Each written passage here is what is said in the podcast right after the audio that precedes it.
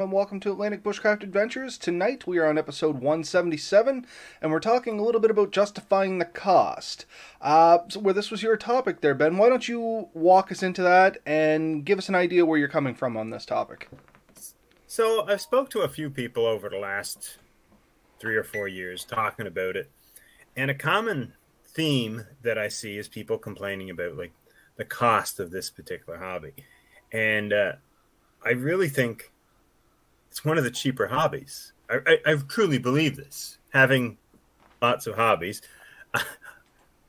but you can spend a lot of money on it, and it's it's one of those things that what some people consider necessities, we might as as as hobbyists of ourselves may look and say, well, no, that's still a hobby, right? Or that's still your, the thing you're in. And uh, with a lot of people, there's like a a balance or a judgment. Well, you spend so much money on a tent. Well, yeah, I buy a three hundred dollar tent, but I'm going to use it for ten years. So, if you work out the long term cost of that tent, and I use it say ten times a year for for three or four years, then you know it costs me five six bucks a use. Like it's it's pretty cheap. Where let's look at another hobby. I mean, we could choose any number of them. Uh, take hockey for instance. Hockey gear is good for what? Two to three years, depending on it. And know? depending on what age you start into it as well. If you're starting off young, you may grow out of it in a year. Oh yeah. But I mean I know people are in like their ice time costs quite a few hundred dollars a year. Your gear costs quite a few hundred dollars a year. You know, it adds up. It's not a cheap uh, sport. And, and as kids, if you're doing tournaments, you're tra- you're traveling, you're staying in hotel rooms. It doesn't take long. And, and I actually had a coworker years ago. We chatted about this, and I think he figured he spent over ten thousand dollars in a single year on his kids' hockey. Right? Yeah. That's no, the... it's pretty easy to get up in costs, especially with sports. Right. And I had other friends saying, "You think that's bad? You should try dance." And I'm like, "What do you mean dance? Like that should be pretty cheap, right?" No, the dresses, the the competitions, the the accessories, the, the dance time itself, you know, all that added up. So again, another hobby. Now, if you want to talk about what maybe you know, hockey, I think is is an all age sport, uh, and a lot of the sports, but you could take any of the sports. It you know, there's gear, there's rentals, there's travel, there's the add-ons that go with it, and we and we have those too. Like every time you go out, most people probably take a couple of beer with them or a drink or something. You know, like you go to play in a beer league. There's a dozen beer almost every time you play a game. Not all for one person, but you know, it's no, purchased, right? But it's still cost. And it's it's still, I think, part of your hobby. Like, you know, if you add it up, be fair, everything you spend on that hobby that you wouldn't have spent had you not been doing that hobby, that's part of the cost. Yeah, and I guess the way I see it is the key word you're using there is a hobby or extracurricular activity. I think whatever holds your interest and I mean, I'm summing up an entire conversation here real shortly, I think, because I didn't start with this, but it's fresh in my head, and I kind of want to get it out. Yeah. Just because of what you were saying there. Anything you choose to fill your time with, if it brings you enjoyment, it's going to cost you money. Be it the hockey, be it the dance. And I can hear people saying, well, hockey's a sport. You know, you go out, you play with your friends, it's a social event. Bushcrafting can be the exact same thing. Yeah. Yeah. I mean, look at the bushcraft gatherings, not just here in Nova Scotia, but across the country, across North America. They're they are out there, and I mean that's the same thing. People get together. Are they as common? No, but I mean, I'm trying to think of an arbitrary, like a very obscure sport, and I can't think of one right off the top of my head. But one that I used to play uh, quite a lot was paintball, and I can tell you right now, just a couple games uh, when I used to play speedball yeah. easily cover the cost of every piece of equipment I own now for bushcrafting. Like easily, I was paying a thousand dollars a game on some of these things. Once you cover your entry fee, and if you had to get some new gear to go in, and the cost of your paint and your air, and you know other things, cost of traveling if you had to travel and accommodations, I, I can clearly remember weekends where I was like fifteen hundred dollars deep, pretty easy. Yeah, yeah, and a lot of these these activities, hobbies, whatever you want to call them they do cost money. And I actually looked it up before the show. I said, what what is a reasonable amount? So they you know, there's a bit of variance in here, but they say between 10 and 15% of your take home pay could be expected to be spent towards a hobby. Now, they say if you're struggling to make ends meet, you might want to lower that a bit, right? And if you're doing really well, maybe you want to up it a little bit. But as a, as a general guidelines, it's something you might want to consider. Uh, 10 to 15% of your, your take home pay, so after taxes and all that, could be considered for a hobby. And and they said the the important thing to think about is is this is part of your your mental health, your your your quality of life. You know, if you don't have a hobby or or something you do, then you know, generally you're going to have some issues. I mean, it is an important part of your life, so it's. I, I strongly recommend that people do have hobbies, something. It's a release. It's it's an activity. Um, and to that point, like one of your main things you said there is it's a de-stressor. Yeah. Uh, if you had to sink this money, uh, let me back up a little bit more.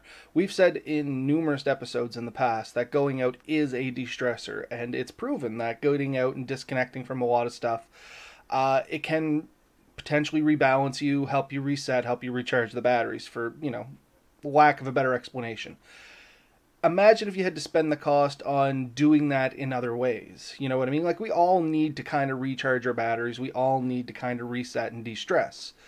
However you choose to do that, uh, be it bushcraft, be it hockey, be it going to the pool hall, be it going out for a drink, being whatever your vice. Once again, it's going to take some amount of money. The question becomes at that is at the end of the spending, what do you have left to show for it? So if you get into a lot of these people that, for instance, uh, gambling or you know people that drink fairly often, they go partying, that's their thing. Nothing against these people, don't misunderstand. But if that is you know your chosen vice to de-stress and detune, whatever, teach their own.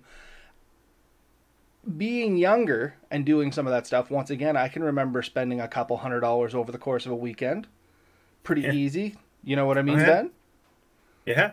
And then at the end of that weekend, the only thing I had left to show for it was a sore body and a headache on the best weekends. yeah. I mean, and and when you're justifying, you kind of got to look at what am I putting into it and what am I getting out of it. And I think that's with everything in life, right? You can go out and you can buy, let's say, car A and car B. Well, car car A is is dirt cheap and it's the bare minimum of what you need to do things. So it gets you from point A to point B. Has virtually no cargo very little luxury, but say you can buy it for six grand. You know, it's a car. It works. It's somewhat reliable. It's doable. Or car B, say forty thousand dollar car. It has air conditioning. It has a big trunk. It has extra seats. You can carry your buddies. You know, when you're comparing it, they aren't the same, right? What brings you more? So the the more comfortable, bigger capability, able to go places maybe the other one can't. You have to look at it and say that the extra money is worth it if you have it, if you can possibly afford it. What with your hobbies, look at your hobbies. What is it doing for you? If it's giving you all the stress relief and stuff and making it easier for you to go through your your your day to day life, knowing you have those hobbies to look forward to the future, it's probably worth it to an extent, right? Um, but if that's that hobby is physically emotionally or is breaking you down in other ways, maybe you have to look at it and say, I'm putting a lot of time and effort into it. And now I can't do anything, right?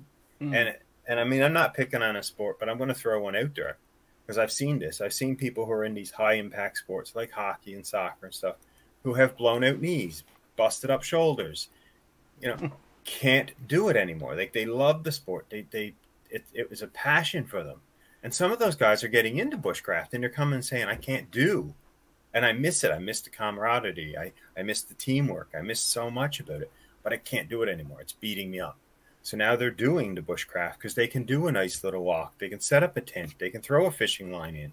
You know, it's something that's within their capability. And I'm not going to turn around and say bushcrafting is is is a very easy sport that anyone can do it, uh, but it, it can be um, because you want to get into the rougher sport. Stuff. You can. D- what? It's a very modular sport, depending on yeah. your skill and what you want to put in. I think it's. A I don't know who's listening, it. but anyone who's tried to follow me to the furthest I've gone would realize that that can be rough. you, you know, I might push myself further than other people, and I'm not the best. I mean, I'm you know sometimes I think I am, but I am not. I've I've met other people that I I couldn't follow in the woods, and then there's people who wouldn't follow and couldn't follow me. You know, I'm in the middle there somewhere. Um, and it, that's the thing. If you're you know if you want to carry a 70, 80 pound canoe with a 80 pound pack up and down some of the roughest terrain in the world, no one's going to tell you that's an easy, low impact sport. But you can choose a better trail. You can choose a, a, smaller load. You can choose to stay close to your vehicle, right? And get all the same benefits without the risks. Um, but you have to look at, you know, what am I putting in? What am I getting out? And a lot of the stuff, like, how much stuff have you spent good money on, but you've been using for years and years? fair bit of it. Any of my everyday pack, generally I've dropped a little bit of coin on it, but it generally stays with me. But then again, I have things like the the mammoth sleeping bag sitting over here. Mel and I have not used it a ton, but for what we spent for it, it was worth every cent. You know what I mean? The benefits that that piece of gear brought to the table far outweighed the price that we paid for it. For instance, we don't need to carry two sleeping bags anymore because I mean, we've shown pictures of this thing. Uh, if anybody doesn't know about it, you can go check our old episodes and these pictures. But this is not a small backpacking type sleeping bag. This no, thing, it's a family bag. Yeah, it, it's literally the size of a queen mattress. Like yeah. me, my wife, and Willie can all sit in this uh, or lay in this shoulder to shoulder, and we're not crushed. I mean, would you want to sleep three people deep in it? You're definitely going to get cozy. But the fact is, you could do it. Um, yeah but I mean, just for the convenience it brought, like we did that outing where we brought the ATV, so we didn't have to worry about carrying the weight. But honestly, if you put two sleeping bags side by side, it probably really wasn't any more weight taking the larger one, or you know what I mean, or no more size. It was just one object versus two, so a little bit more awkward. But overall, space, it was about the same. Yeah. Yeah, so back to the original topic. So I think we've hit it. I mean, the first thing I wanted to do was kind of compare it to other hobbies. And I think bushcrafting is by no means the most expensive, it's by no means the cheapest. It is definitely somewhere in the middle. Can you make it expensive? Yes. You can go out and buy the most expensive titanium stove. You can go out and buy the most expensive tent, the most expensive sleeping bag, the most expensive jackets, j- shirts, pants, clothes, socks, boots, you name it and I guarantee you, you can sink 50, 60 grand in gear without Easy. breaking a sweat. Easy to do it. If you want to get into motorized systems and all of a sudden you're throwing in motorcycles, SUVs, things like that, your your number can be even higher. You know, the sky's the limit of what you can spend. And I think that's true with any sport. You can you know, you can buy the most expensive hockey stick, the most expensive basketball, most expensive ba- basketball shoes. You can buy the more expensive net or the less expensive net. Does it really change how much fun you're going to get out of it? That's that's an argument, but I mean, it's definitely an argument. But I think it's also very personal choice as well. You know what I mean?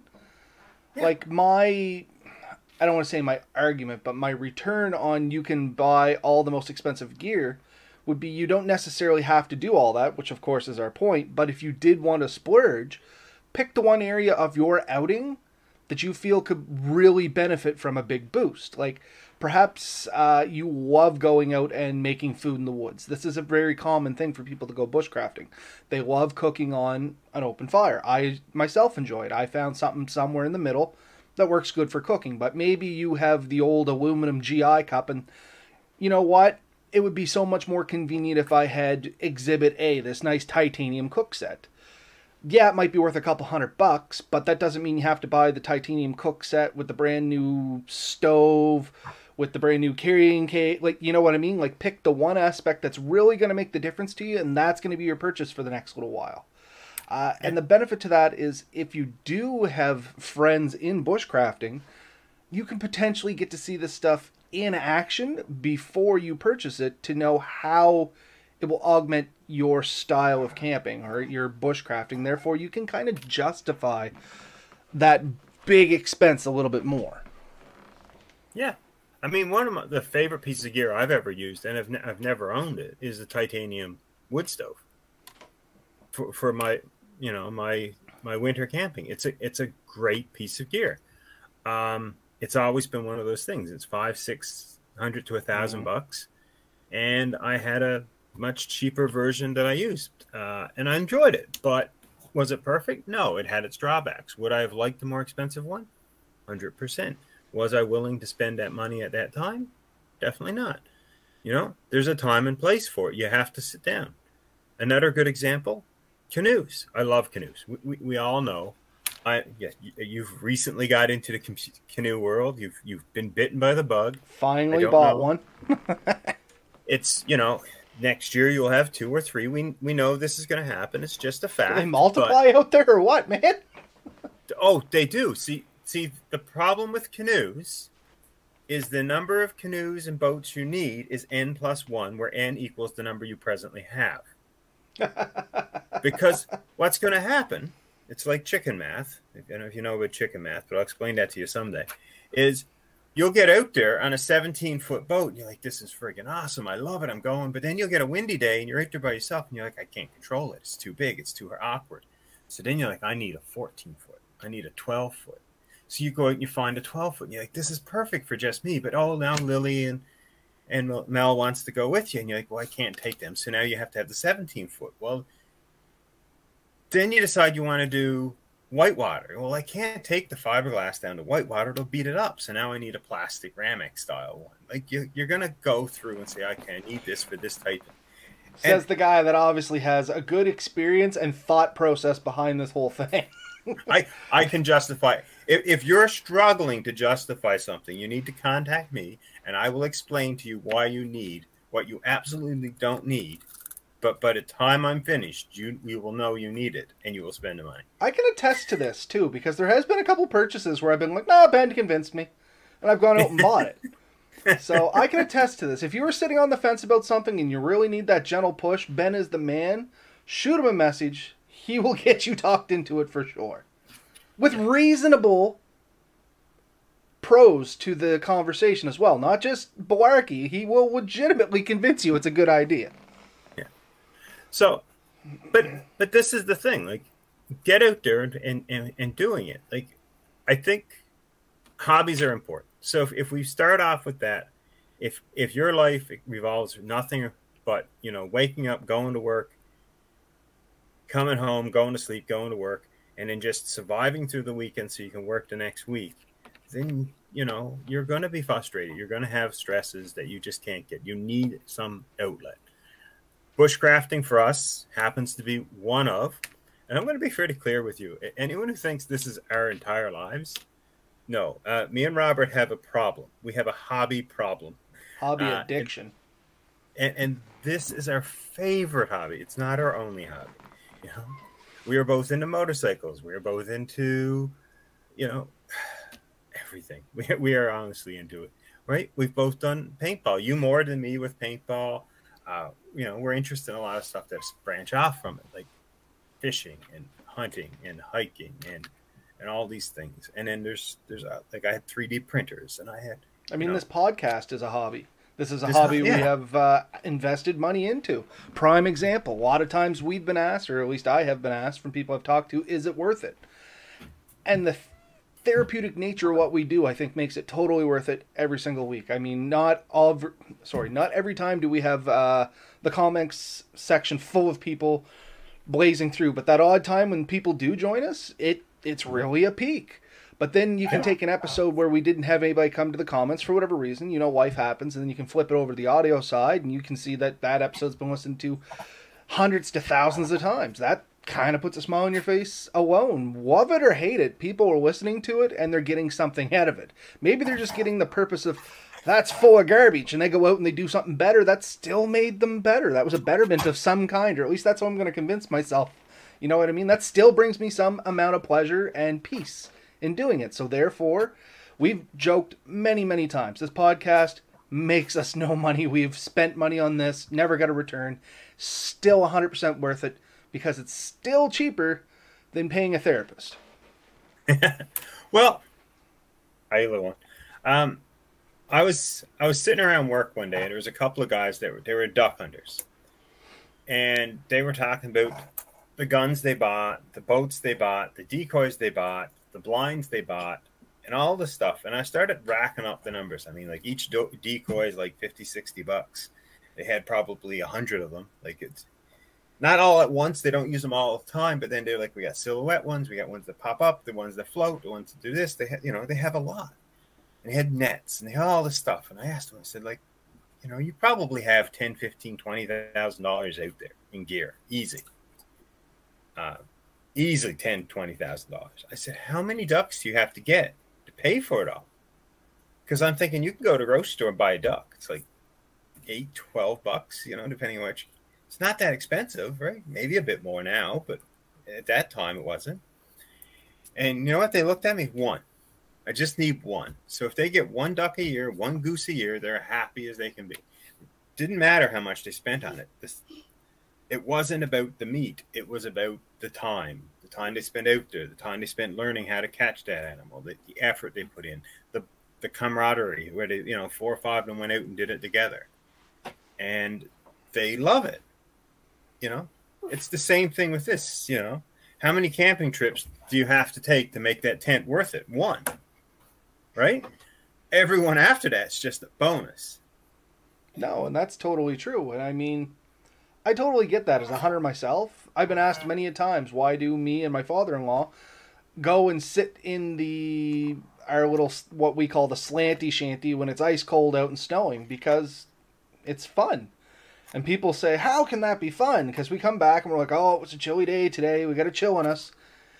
I guess you don't get it until you get it, if that makes any kind of sense. Everybody has that thing that they just it's worth it to them. And as long as your hobby, be it bushcraft or whatever, is worth it to you and it makes you feel good and it relieves that stress, I think it's completely perfect. Maybe just for you individually, as long as it's not hurting anyone. What's the difference? You know what I mean? Hey, Carl, welcome to the show, buddy. I was wondering if anybody was going to pop on. But yeah, I think long story short, that that's my two cents on it. As long as it makes you happy, the justification's there because it it's anything. Um, another quick example because I always used to make fun of this feller for it, and I'll leave his name out. When I was younger, there was a fella down where I lived that was really into audio systems. Do you remember when having a car audio? I, I mean, I know it's still a thing, but it was a real big thing there in the early 2000s. You having these massive audio systems in your car. So this fella yeah. had literally a $500 car, and that was maybe being generous, and no word of a lie between a twelve and thirteen thousand dollar audio system in it. And we're talking early 2000s where money went a little bit more, and a $500 got you a decent car. You know what I mean? So it wasn't a terrible piece of crap, but it wasn't much of a car. It was like a Hyundai Accent or something like that. You know what I mean? Like, but his thing was he just loved putting sound into this car. And to me at the time, it was like, I don't, I don't get this. It makes no sense. You have nothing to show at the end of this except a lot of noise. But to him, every time he got the littlest thing, he always set a goal. Like this is this one piece I'm going to add to my stereo that's going to make it so much better. And of course, I couldn't tell the difference when this piece was added because it meant nothing to me. It's still just noise. But still to him to this day he still enjoys it a little bit not as much as he used to don't get me wrong i think he's reined back the spending since he's gotten uh, a family and stuff like that but still brings him joy he can talk about the audio things like talk circles around me and i'm a fairly technical capable person to some degree and every time he has this conversation you can see his eyes light up a little bit of excitement gets in his voice he gets passionate about it and i guess bottom line, as long as whatever you're doing sparks passion, you can justify it. Yeah, yeah. Uh, I have a similar story, and, and I'm going to say it, and I'm going to even use his name because I don't think he'll ever find out. But if he does, you can look me up. I'd love to chat with him again. I lived in Winnipeg years ago, and there was a guy with a tornado, and he had the best system. His name was Jarrett, and he worked at Subway with me because I worked at Subway in Winnipeg years and years ago. And we used to drive around. I remember one of the girls that worked at the subway with us used to laugh, and she said, "You know, if music wasn't invented, this guy Jarrett would have just had the loudest static of anyone."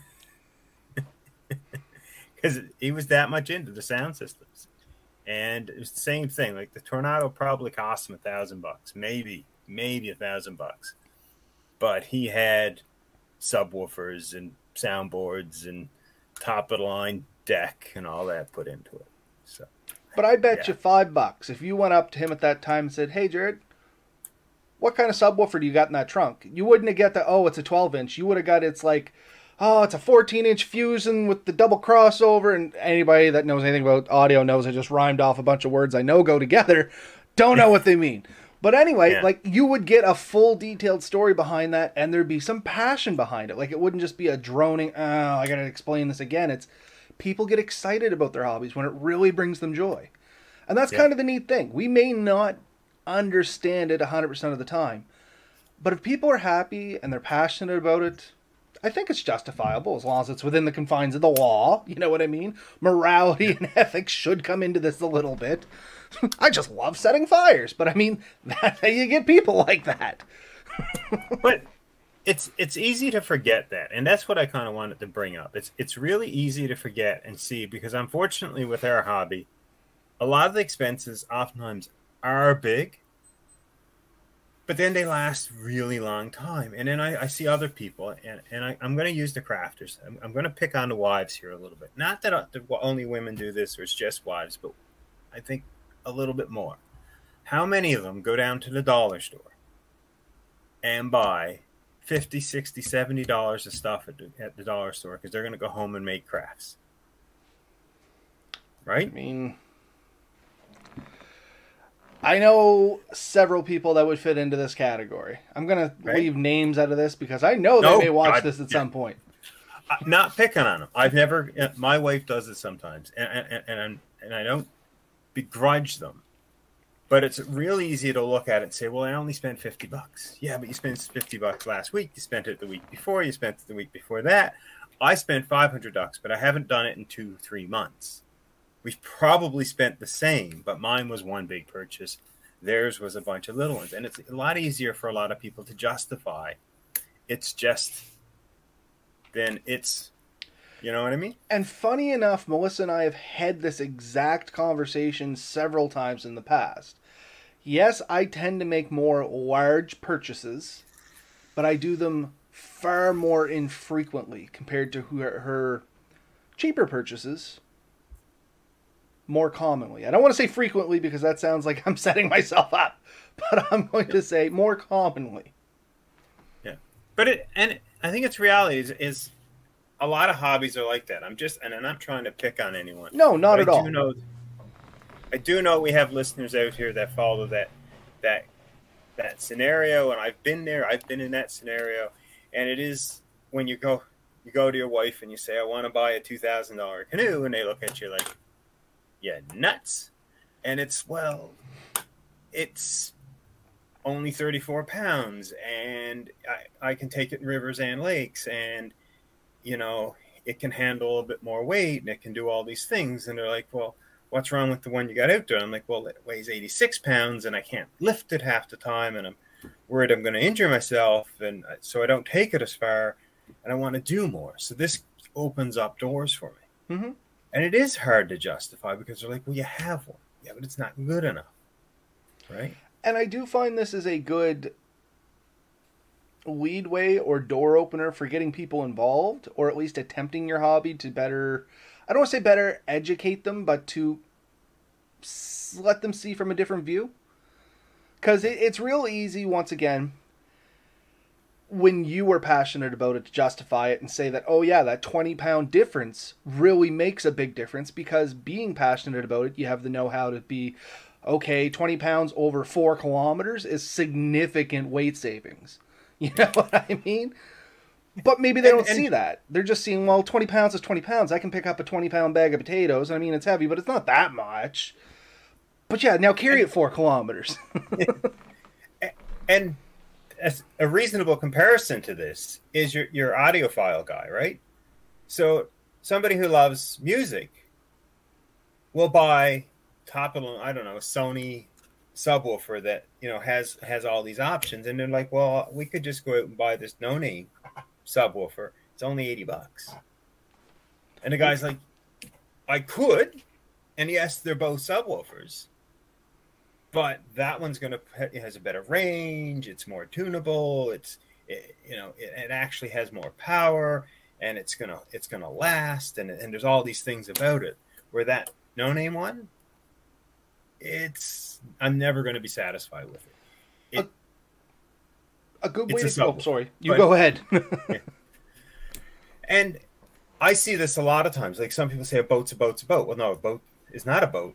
You know, a boat is a boat, two boats are totally different, and they are not necessarily apples and apples. And if you don't know the difference, it's it's like a lot of things. I mean, if you don't know, you know, if you've only ever tried one apple, and you go to the store and someone sees you see a bunch of apples, we'll just get an apple. Well, there's there's 85 varieties of apples in the grocery store and some of them are good for this and some of them are good for that and some are good all around but not great anywhere and, and you you know if you're big and big foodie you're going to know that you want a McIntosh for this or you're going to want a, a Cortland for this or you know you're you're going to be picky and choosy same thing with a bushcrafter a tent's a tent yes but some tents can take more wind some tents are lighter some are easier to set up some are give me more room. Some will allow me to stand up. Some won't. You know, there's a big difference between them all. And, so Scott, uh, just from the comments here, um, going through the same thing with his brother-in-law and nephew. Not much education. There's an enlightenment there, or sorry, element there, but it's more of an enlightenment. And I guess that's a good point. Um, coming back to that, if people don't understand it, they find it very hard to justify it because they don't see the light at the end of the tunnel or the end goal. Uh, yeah. And simply just telling them sometimes, like back to the canoe example, 50 pounds versus 70 pounds, once again, you get that, well, it's only a 20 pound difference. Yeah, it's a 20 pound difference, but once again, they don't have that common sense or acquired knowledge. I, somebody once told me there's no such thing as common sense, only acquired knowledge. They haven't acquired that knowledge yet to realize that 20 pounds makes a big difference, or the structure of said canoe makes a big difference. If it's a flat bottom, if it's got a deep keel, uh, if it's a flat back, if it's, you know, these all mean different things to you as you get out there boating. And you do get a lot of people that just say, Oh, I have a canoe. And you'll go, Well, what kind? They're like, A green one. Well, at least you know what I mean? They're they're in the realm of they enjoy boating. You have that much. And they'll might get to the point where they'll want to educate themselves further, but there's also that chance that perhaps that's as far as they ever wanted to go. They just wanted to own a canoe because they went out with their buddies once in a lake and they wanted to do the same thing. And they got one and they went out and they had fun, but you know what? It didn't have any repeatability to them. That wasn't their thing, which is the other side of this coin as well is not everybody is going to be as enthusiastic and as passionate about said hobbies, so they may not see the justification in it. Hopefully, these people, being your friends, family, and loved ones, will see that at least it's bringing you happiness and you're passionate about it and you're enjoying it and they'll support you to some degree. They do have to balance it out though when it's significant others or close family with the are you insane factor. Because yeah and you have to weigh that out with them because, like you said, can I buy a new two thousand dollar canoe? No. Are you insane? Well, I can understand why you would think it's insane, but here's why I think it's a good choice. And you have to be prepared to have a couple of those conversations if you are willing to defend your hobby. You know what I mean? Because I've had those conversations with Mel. Um, prime example is my most recent purchase. How long have I been talking about buying that, Ben? Uh, years. Exactly. And this is an ep- a further episode. Anybody that's listening, we will get to this. We have plans. But anyway, most recent purchase, it was significant when it was all said and done. We're getting upwards of like seven, eight hundred bucks. When all the pieces were bought and everything I wanted came into it, it was a large purchase. But I had looked at them for several years, as Ben had mentioned. Uh, when they came up at the price they did, I literally just, you know, called Melissa, said, Look, this is the lowest I ever seen them. Ben seems to think it's a good deal too. Another fellow that was looking at the same product, probably for just as long as I had been, if not longer, and started yep. earlier on the project. So yep. once again, another resource that I pulled that from. Mel knew a little bit about Ben. We were able to be like, all right, if you think it's a good price, we'll do it now, and we'll, you know, we'll make it happen. And sometimes that's the conversation you need to have. Don't be scared to have conversations like that either. Um, but at the same time, you have to be very, very respectful of the other person's point of view. You know what I mean? Understandably, they're not going to have the same pool of information because I can guarantee you they didn't sit down in front of their computer for at least several hours a week, every single week, for a couple years figuring things out on this. They just take it at face value, and you have to respect and understand that's as much information as they have. And you don't need to overload them with information either. Keep it to the very key concepts that, that person's going to understand and appreciate, and hopefully go down that road. Or at least that's what's worked for me, Scott. So, I mean, I think you're similar to me, and and we we both tend to love to research things. So we we we find a new hobby, a new interest. We got I have to know everything about this, and then what are the alternatives? And I need to learn everything about the alternatives, and you have to research the hell out of it. And my wife gets mad at me. She does. She, she says, "Why are you still watching videos on X?" And it's because I'm not ready yet. Like I, I need to know that when I make this purchase, because it is a big purchase and it makes me sick to my stomach to think I'm going to spend $500 or $10,000 on something and it might not be what I really want. So I really look into it and then I look around. And I mean, I'll often look for used if used is a viable option for the said item. Not everything is used a good option. Um, sometimes new and with a warranty makes a big difference. I think the purchase you're talking about, new with a warranty, was the way to go makes a very warm and satisfied inside. Other things, it's like, well, if I buy it used, I get it at a quarter the price. If I break it, I can buy another one. It's not a big deal, right? So, you know, there's a time and place for that, and and it's very important. Um, but uh, yeah, that time, like you said, it's other people won't understand it, but I guarantee if you look at them and ask them, well, what do you spend your time and money on?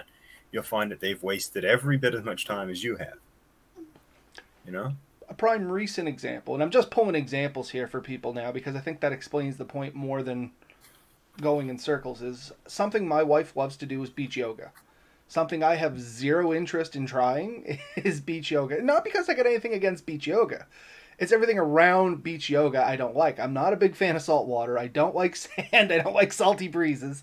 You know what? This whole thing is not so great. But weekly, she spends a set amount on going to these uh, beach yoga classes, which I think is amazing. Don't get me wrong. I fully support it. I'm not complaining about it at all.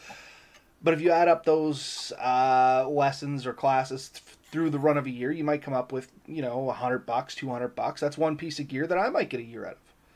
And this is the thing that we were talking about between the major pers- purchase versus installment purchases, is the way we've kind of boiled it down to. Uh, and there's websites that allow you to do that, and it gives you that ability to be able to make a big purchase and potentially break those down into smaller purchases. That might be another option to justify some of the thing or some of the cost in this. Just don't get yourself trapped by that either. Don't go into things that start getting you interest. Don't start rolling up credit cards. That's not what I'm saying. But I mean, uh, Amazon, for instance, uh, where I made my last purchase, they had an option to make equal payments with zero interest that's yeah. something I took because it made the purchase more manageable at that time. I could have bought it outright, but this gives me a little bit of cushion in case I see something else I might want to go with it or something like that. But that's not realistically though. It gives me a cushion, so I'm not dropping a ton of money out. And especially with Amazon, you have that 14 day window. If it wasn't what you wanted, you could potentially return it depending on what you purchased and things like that. So there is options out there that might kind of alleviate some of the costs for you, or at least some of the complications that come with those higher ticket items. But like I said, not not advocating to get yourself in debt or anything like that. Be smart about your purchases, of course.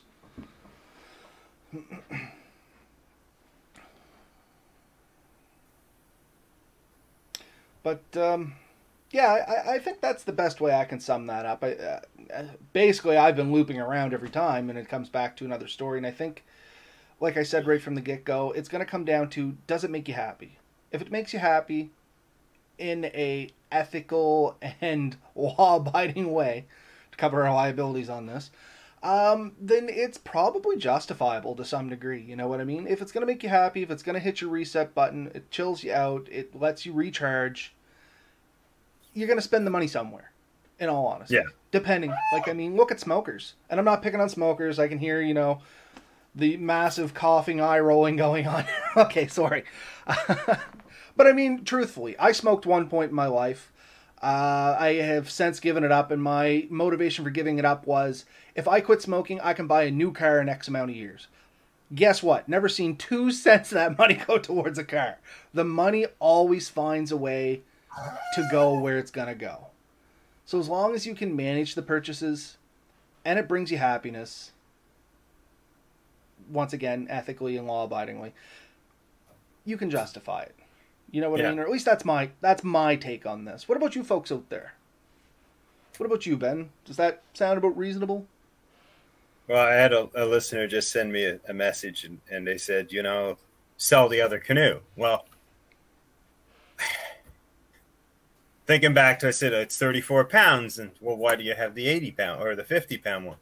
Um, and I think I mentioned in in there at one point is like if you're going down a river that's rough, you want the Ram-X style, the heavier one, the one that can take the beatings and stuff. And I have, like, you've seen my my boat collection. And it's what inspired think, me to start one of my own. I think the average person would see my boat collection would say something along those lines. You don't need all those boats. But I think you've also seen that I use every one of those boats. I was going to say, you also have a family of five. Yeah. Yeah, five yes. plus a dog. So you have reasonable grounds to own most of the boats you do. It's, once again, justified in that manner. Could you sell some of them? Yeah. And that's the other thing. Some of this stuff is nothing but equity. Yeah. Uh, but I enjoy them and I like them. And and I want to say this because I, have had this argument before, and it was really interesting someone said, "You know, what's twenty pounds?" I said, "Okay, pick the canoe up, put it on your shoulders. They pick up the heavy one. Look, I did it. Took a lot of effort, didn't it? Now take the light one, put it on your shoulders. That was a lot easier. Now do it 50 times. Mm. do it after paddling for two hours into the wind to get to the next portage and throw that thing in your back and tell me that 20 pounds isn't infinitely important to you. And it is at that point, it is so important to you because it weighs a ton and it's hard when you're trying to do it in those situations. And if you're into when I first got into this this sport, this activity, I really got into the the ultralight guys. I did a ton of research before I started spending money on it, and I didn't get deep into it because I said I can't justify the increase. But I bought, and I think you have it now, and you think you've repaired it. But I bought that sil nylon. So at the time, sil nylon was the second best material you could buy the best being Cuben fiber. And the difference in tarps was I could buy a poly tarp or a polyurethane tarp for 50 bucks. I could buy a sil nylon for like 120, or I could buy a Cuben tarp for like 350 bucks. They got exponentially more expensive as they went up. And the gains got smaller and smaller in my point. So the polyurethane probably weighed two pounds. The mech probably weighed a pound. The Cuben fi- fiber was half a pound. Their overall coverage was about the same. So, you know, was two hundred dollars worth half a pound? For me, most times the answer turned out to be no. You know, was one hundred and twenty dollars worth a pound? I went with the middle of the road, right? Like it was lighter, more compact, easier to to travel with. And that raises a real good point. Make sure that the purchase is justifiable in your own mind as well. Going back to the canoe analogy, you might not need to save that 20 pounds if you drive your truck, car, whatever, directly to the boat launch and you just drop it in the water, you paddle around for an hour, come back, and then put it back up on said boat launch. You know what? Maybe the 20 pounds isn't that big a deal to you. But if you were much like Ben and you may paddle for two, three hours to portage for a kilometer and a half, to paddle for an hour, to portage for 500 meters, to paddle for 30 minutes, to portage for two kilometers, that 20 pounds is going to mean a lot. Yeah. Yeah. I mean, if there's a big difference between a recreational kayak or, t- or canoe that you use at your cabin and you go out in the lake and you do some fishing, you come back to the exact same place. You don't care if it weighs a lot. If you're to, planning on doing the Tobeatic and you're going to go clean across, you want the lightest, most durable canoe you can buy. And you know, generally you don't get both. You don't get light and durable. You get light or durable. You know, you can't get both. But you do need it to be somewhat good. So you spend the time and um what was I saying? Try to try to find what works best for you. What's the balance? The justification for it. And it, that was the start, you know. How do you justify it? A, make sure you're never spending more than you can actually afford. Do not go out and buy stuff that you really can't afford to have. Because unfortunately, sometimes that temptation is there. We've both had it. We've both got eyes. You know, the old expression, your eyes are bigger than your stomach. Mm. Right? Your eye, you know, your eyes are bigger than your wallet. Yeah, it's easy to spend more money than you you can afford.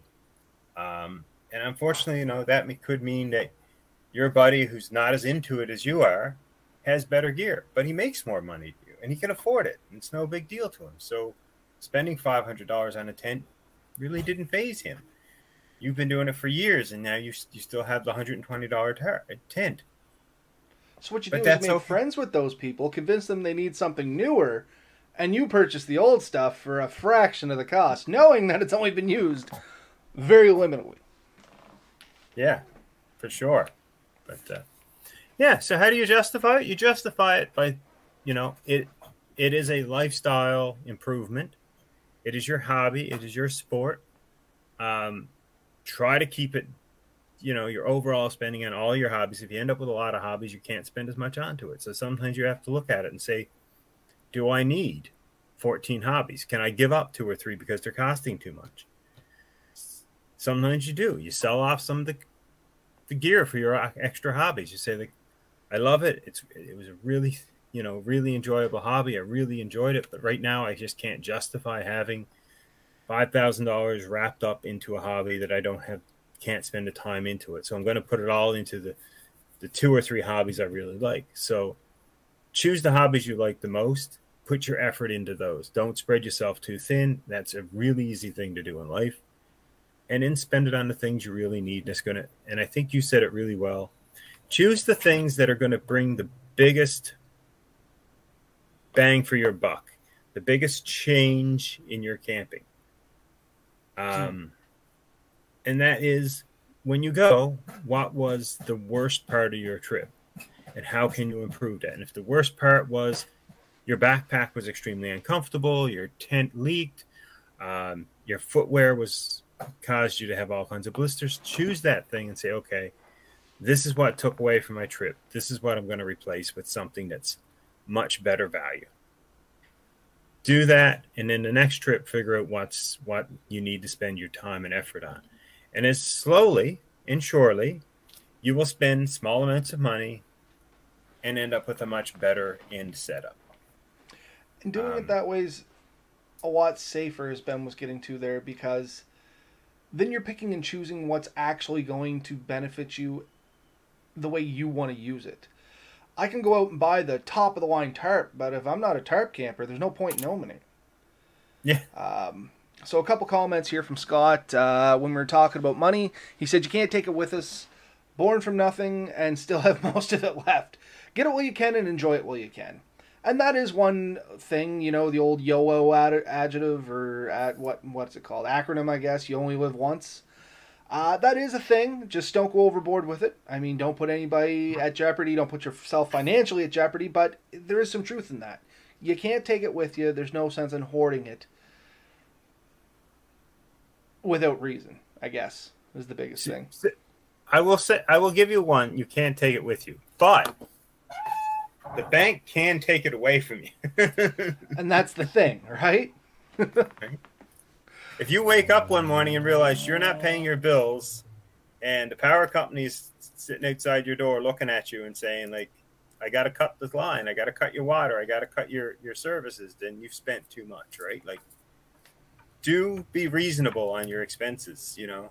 Uh, and then a follow up from Scott on that was uh, He says my off-brand pocket stove works every bit as good as the brand name stove uh, for probably around hundred dollars more US. Hate paying for names, and that's the other thing. Don't get roped into name brands. We've said this in the past too. Do your research, see what actually works for what you want it to do. We're back to that top of the line tarp. You can pick the best brand name, the best one on the market, claimed by who everybody, but if you don't use tarps, it's still pointless to you.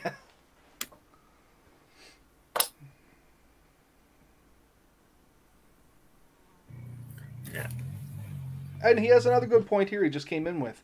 I was really thinking you were going to say you could pass it down. I have some things that my fa- of my father's that I wouldn't trade for anything, and that's the other thing. Sometimes you can, you'll get to a point, making a lot of these little transactions that you will have gear that might benefit somebody else. You can either hand it down to them, as Scott was saying here too, if it's somebody in your family or somebody close to you or somebody you're just really good friends with and you know they're going to appreciate it, you may hand it down to them, or you may benefit some of the bushcrafting the community by selling stuff off that you realized doesn't fit your needs, but it might fit theirs. Yes, and I know in Nova Scotia, and I, and I can only assume everywhere else, there's a whole community of people that trade gear, and and I've met some of the ones that are probably the most active in it, and they buy and sell gear. And I know guys who sold bought gear, used it, sold it to someone else, who sold it to someone else, who traded it with someone else, and eventually the original guy ended up with it back. The traveling axe is what you're talking about. That's one of the ones, but it's not the only one. There's a, a tent that I, I know was owned by like eight people at one point over the years. And it, you know, it was a cool tent. It had a purpose. People wanted to try it. They tried it. It wasn't for everyone. Then the original guy said, you know, I really want to try it again. So he ended up with it back. You know, there's nothing wrong with that, you know? Not at all. Um, gear swaps are a real thing. Sometimes you just trade out extra gear you have for extra gear other people have. That is the beauty of the bushcraft community, and as Ben said, at least here in Nova Scotia, there's lots of people that are looking to trade or looking to give good used quality stuff a new home. Yeah. yeah. Um, and I have a side conversation here. Somebody's po- poking in and, and claiming that m- maybe we are hoarders, and maybe we are.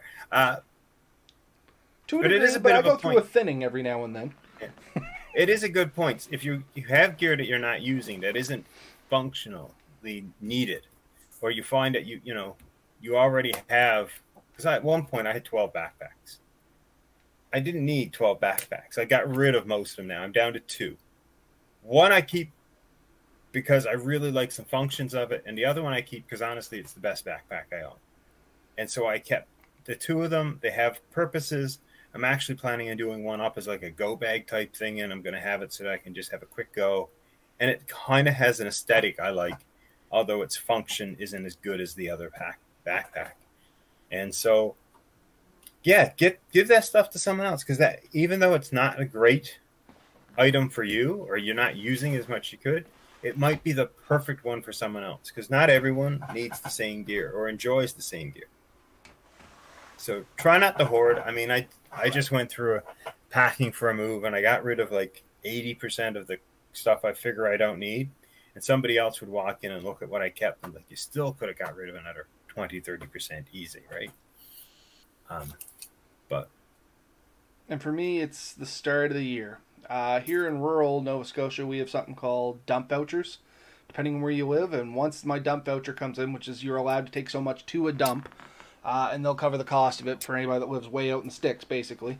Um, well, relative sticks, as Ben and I have talked about on all past episodes.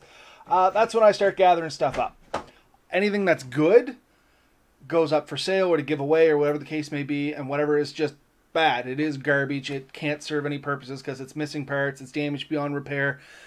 Something like that. It it just goes, and that's when it's time to go out. Now the downside of that is sometimes I end up holding on to stuff for a year longer than I should have because perhaps last year I was looking at something going ah.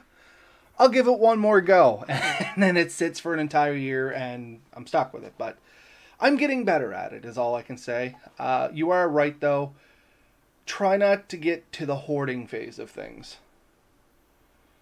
yeah, we've both met, made it Let's see, Scott. I have uh, lots of extra gear. I hoarded it. Maybe I shouldn't, but I kind of justify it using it as loaner gear. Oh, and that's the other thing. Sometimes if you do have some extra gear, like I purposely keep a little extra gear around too, simply as loaner gear, like Scott's saying here.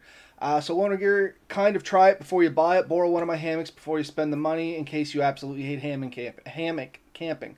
That's a prime example. If you have an extra hammock and one of your friends want to go out for a weekend, they're like, "Oh, I wish I had a tent." Offer them a hammock and a tarp and be like, try this, and maybe that's what they'll want. Or if you have that extra tent, you can offer them the tent if that's what they're set on. Uh, I don't have an extra tent. Well, yeah, I kind of have an extra tent, but I do have an extra hammock. I got a couple extra tarps. I have an extra sleeping bag. I try to keep enough stuff for one other person, uh, plus my own personal stuff, Melissa's personal stuff, and Lily's personal stuff. Which, once again, starts sounding like a lot, but the reality is, I can justify I want to bring my girls with me camping, and if I want to hook a buddy up, I at least have enough stuff. If I'm like, hey, let's go camping, they're like, oh, I don't have anything. I'd be like, well, that's not an excuse. Here you go. And that's kind of where I draw my limit, at least. Yeah. But now we're digressing. We're kind of looping around to other topics. Coming back to the uh, justifying the cost. To sum it all up, for me, once again, it's if you're happy, it's not breaking the bank, it's not hurting anyone, you're not breaking any laws you can pretty much justify it. You just have to. It has to bring you happiness and passion. Because if you don't, then you'll always convince yourself otherwise. But if it truly does bring you happiness and passion, you can justify it. Yeah, and a bit. I, I think the only thing is really look at the item and and ask yourself this question: 100 percent honesty. Will I use it? Mm. And and I don't know how many times not as often as some people would say, but how many times I've bought stuff and and quickly realized I'm never going to use this. It it it looked it was a cool idea. I love the concept. It's um how do you say? It's okay, but it's it wasn't what I needed. It, it wasn't something I was going to use a lot. And and sometimes you have to buy the gear to find out that it isn't what you, you know what you're into. And you know it can be sometimes it's a whole hobby sometimes it's an, an individual thing um, but it's it's one of those things. Look at it. I have a couple of things probably after the show we'll chat about and it's just stuff that i'm looking at right now and i want to see is this something that i'm really into? Is this something i want? And i have to sit down and say will i use it? And is it will i use it enough to make it worth spending that time? And i think that's a big part of it. Look at it. And if somebody said this to me one time take take a look at the object you're going to buy figure out how often you're going to use it and then divide the total price by the number of times you use it and then say is it worth that and it's it's it could be down to as much as would i rent it for that and if you say i would never pay a hundred dollars to use a canoe for a day then it's not worth renting or buying it for a thousand dollars if you only use it ten times you know it that that's the way. So say, okay, fine, I'm going to buy a canoe, a bike, a backpack. Okay, it is X number of dollars. How often am I going to use it? Five times a year. How many years? Let's assume I can use it for five years. Take that number, divide it out, and say, is it worth per use? And if it hmm. awesome, awesome. It's probably worth buying. If it's not, really think about it. Probably wasn't something you needed. So it's just just one of those things right? And then when you go to your wife and you say, I want to buy a $2,000 canoe, and she looks at you and says, and how often are you going to use that? Is it really worth it? And you're like, well, I, I want to do one trip a year. She's going to, she could legitimately look at you and say, rent the thing. Go out and pay 200 bucks today, pay 200 bucks, rent it for the trip, bring it back, give it to those guys. And then next year when you want one, get the new model, rent it. Right? No, that's a great way of looking at some of this too. Right? Because do you want to own it? Do you want to store it? Do you want to repair it? Do you want and really think about it? And if you're only going to use it a couple of times, you know, maybe it's worth renting. Maybe it's worth borrowing one. Think it, think it on Facebook. Say I want to do this trip, and I really need X. Anyone have one I can borrow, rent? You know, some. You know, chances are there's one sitting around of anything say. you want that nobody's using. Whether they're willing to loan it to you, that's a totally different story. but maybe they are. You know, maybe Since you can I've come bought up a boat, I've had more people offer me the loan of a boat than ever before, which is Yeah. the weird thing. But I, like I know before you bought that that there was a couple of people in the area that told me that they'd said they'd let you borrow theirs. Oh yeah, and I'm t- excluding those people. It's like other people that I've talked about in the past being like, "Oh, can I borrow your boat?" and they've literally told me no. That I've told, hmm. "Oh, I finally bought a canoe," and they're like, "Well, why'd you do that? I got a perfectly good one sitting out back." And you kind of get to that. We've talked about this before, and you're kind of an asshole. and that's why we're not friends. yeah, I really learned that I have a begrudging disliking to a few individuals that just. Anyway, yeah, I know what you mean. A- anyways, I think that's the show. I think we're starting to repeat ourselves, and we definitely hit our hour. Uh, but how do you justify it? Try to keep within what you can afford, and just make sure it's something you're going to use and it's worth worth the cost you're going to do. Um, and then, if you really think it's really expensive, honestly, take a look at a bunch of your friends and families and look at their hobbies and figure out how much they've been spending, and you'll kind of get the idea that there's a chance your hobby's not really that much more expensive than anyone else's. you just I- might I making put a- bigger purchases. Yeah. I, you know, my brother was into to mountain bikes for years, and I found out he spent like five grand on a mountain bike. I'm like, how is that even possibly worth it? But it's his passion. Someone else will look at me, you know, you hundred dollars on a bunch of camping gear. Like, yeah, how was that worth it? It's like because it got me out there, and because the bike got him out there. You know, he made friends, he seen places, he did things that he wouldn't have done without it. I I think that a lot of people, a lot of hobbies probably cost close to five thousand a year. Many much more, some much less. Eh, Think of anyone who owns a boat. How much they spend in gas, mooring fees? Here's one that oh. I hear a lot. How many people do you know own or rent a camper spot? They have Yeah. their own little camper communities. You're paying thousands of dollars a year just in holding that spot for and not to pick on anybody that does the camper thing. That's not the thing about this, but that they enjoy it. Like it is a whole community based thing, you know what I mean? They have their Christmas in July and their Halloween in July or whatever case may be. They have these events. It brings them a sense of community. They enjoy doing it. Yeah. But the costs are still pretty high. Yeah. And if that's not your thing, you're going to look at it and think that's ridiculous that they spend that much money on it. But everyone that says that, guarantee you they have something that you can look at and say, I can't believe you spent that much on a sewing machine. I can't believe you spent that much on alcohol. I can't believe you spent that much on painting your car a funky color or whatever it happens to be in. Like, you know, my wife is into Cricut. I'm not complaining. It's a great hobby. She loves it. She makes crafts and stuff. She made all my decals. She's made stuff for us. We're not complaining. It wasn't cheap, you know, but it brings her happiness and joy. It keeps her, you know, entertained, and it, you know, it's it's worth it to her. Uh, everyone has hobbies. Everyone's hobbies will cost a bit of money. I mean, that's just life. Um, I think the important thing is keeping your hobbies to a reasonable number so that you can put the proper time and effort into it. Uh, try to focus down on a few and then be somewhat reasonable. You know, as long as you have the room and resources for the gear you have, then you don't have too much.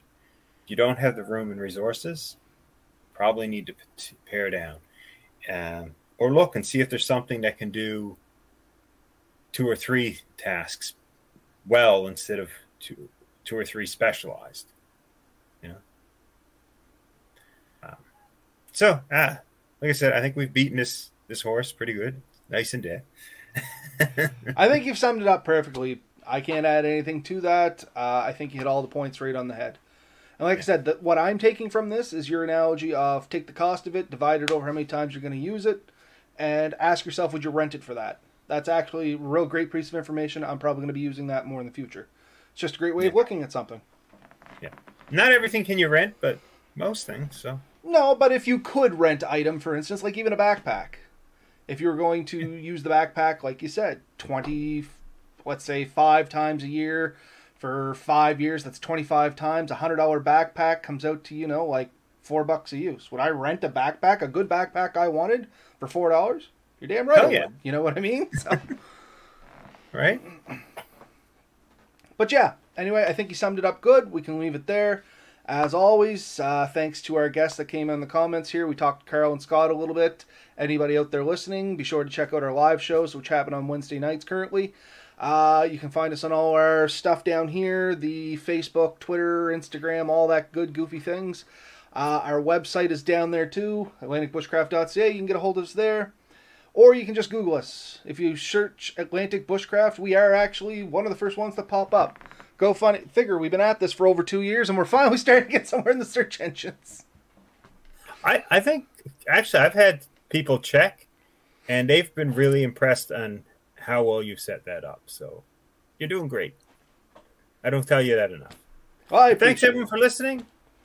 Get back to us. Let us, like you said, um, it's been a joy. Night, everybody.